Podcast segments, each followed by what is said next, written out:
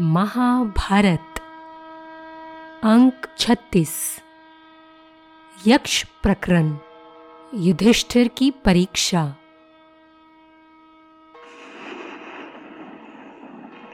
जयद्रथ के कुकृत्य का उसे दंड देने के उपरांत पांडव काम्यक वन छोड़कर द्वैत वन में आ गए।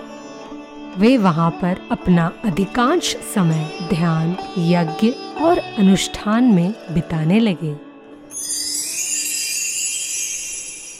तो एक बार की बात है, एक वृद्ध ब्राह्मण पांडवों के पास आए और उन्होंने युधिष्ठिर को सहायता के लिए पुकारा।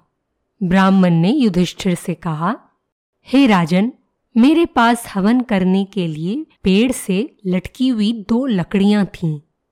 लेकिन एक हिरन वहाँ आया और वह अपने शरीर की खुजली मिटाने के लिए पेड़ से अपना शरीर रगड़ने लगा।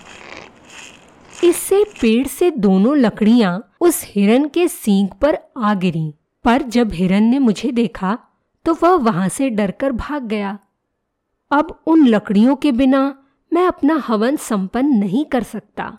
इसलिए हे राजन, कृपा करके आप हिरन के उन पदचिन्हों पर जाकर मेरे हवन कुंड की वो दो लकड़ियाँ वापस ला दें। ब्राह्मण की इच्छा सुनकर पांडव धनुष बाण लेकर हिरन की खोज में निकल गए। कुछ ही दूर पर उन्हें वह हिरन दिखाई दे गया।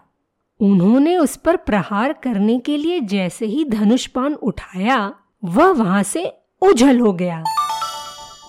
उन्होंने हिरन को ढूँढने की बहुत कोशिश की, पर वह नहीं मिला। थकान और प्यास से पांडवों का बुरा हाल था। पाँचों भाई एक छायादार पेड़ के नीचे बैठकर कुछ देर आराम करने लगे। युधिष्ठिर ने नकुल से कहा नकुल, हम सबको बहुत प्यास लगी है। तुम इस पेड़ पर चढ़कर जरा देखो तो क्या आसपास कोई जलाशय है?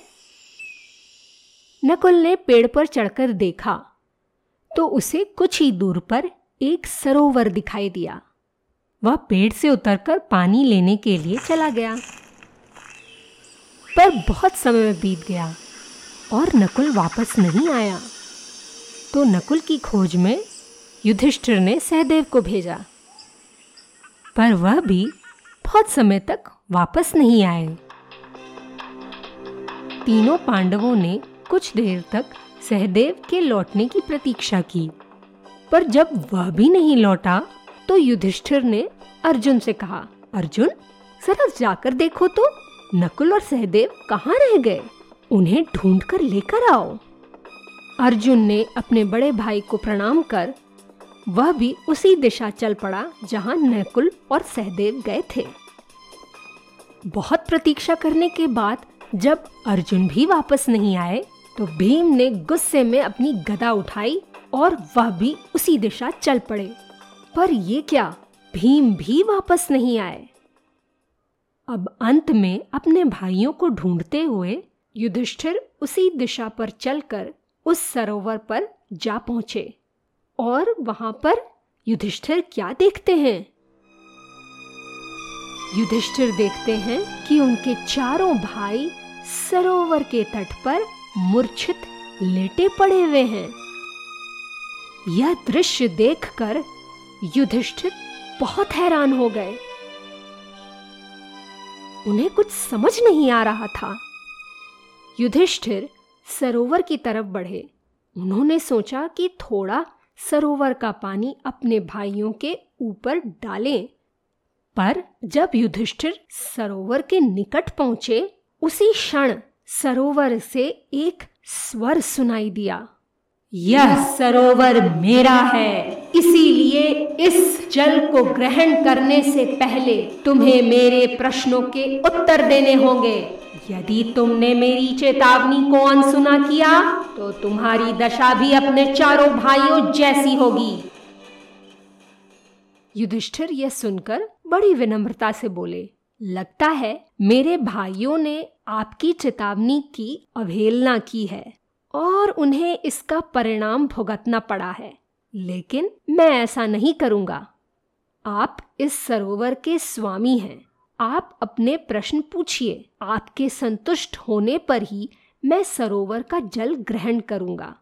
वस्तुतः सरोवर पर एक यक्ष का वास था, जो अपने प्रश्नों के उत्तर चाहता था। और इसी प्रश्नोत्तर में आरंभ हुआ शास्त्रार्थ का सिलसिला। सरोवर से आती ध्वनि ने अपने प्रश्न पूछे। जिनका युधिष्ठिर ने बड़ी ही बुद्धिमानी से उत्तर दिया। युधिष्ठिर के उन उत्तरों को सुनकर यक्ष ने कहा, युधिष्ठिर, तुमने मेरे सभी प्रश्नों के सही उत्तर दिए हैं। इसलिए मैं तुमसे बहुत प्रसन्न हूँ। मैं तुम्हारे इन चारों भाइयों में से किसी एक को ही जीवित करूँगा। बताओ तुम किसको जीवित देखना चाहते हो? युधिष्ठिर ने हाथ जोड़कर उत्तर दिया, हे यक्ष, हम पाँच भाई हैं। माता कुंती के तीनों पुत्रों में से मैं जीवित हूँ। किंतु माता माद्री के दोनों पुत्र नकुल और सहदेव अचेत पड़े हैं। इसलिए मैं चाहता हूँ कि आप उन दोनों में से किसी एक को जीवित कर दें। इस पर प्रसन्न होकर यक्ष अपने यमराज के वास्तविक रूप में आ गए। यमराज बोले, तुम विद्वान और बुद्धिमान होने के साथ साथ सहृदय भी हो। हे युधिष्ठिर, मैं तुम्हारी सज्जनता से प्रभावित होकर तुम्हारे चारों भाइयों को जीवित करता हूँ। यमराज के इतना कहते ही चारों पांडव जीवित हो गए। फिर यमराज ने युधिष्ठिर से दो वर मांगने को कहा।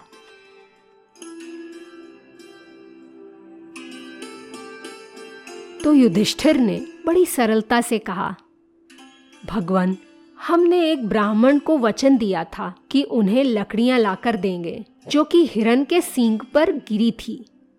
अपने पहले वर में आप कृपया करके हमें आशीर्वाद दें कि हम हिरण को ढूंढकर वे लकड़ियाँ वापस उस ब्राह्मण को लौटा सकें। और दूसरे वर के रूप में मैं चाहता हूँ कि हमारे अज्ञातवास के दौरान कौरव हमें न खोज सके।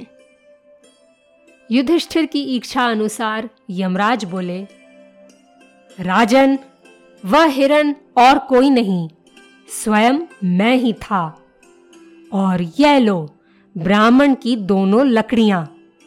इन्हें ले जाकर उसे दे दो, और अज्ञातवास बिताने के लिए विराटनगर चले जाओ। मेरा आशीर्वाद है। पाँचों पांडव भाइयों ने यमराज को प्रणाम किया। यमराज मुस्कुराते हुए अंतर ध्यान हो गए। तो आज के लिए इतना ही। अगले अंक में हम सुनेंगे कि कैसे पांडवों ने अपना एक साल का अज्ञातवास विराटनगर में बिताया। जुड़े रहिए इनिशिएटिव सस्मित के महाभारत की कहानियों की श्रृंखला से। तो मिलते हैं अगले अंक में। तब तक के लिए नमस्कार।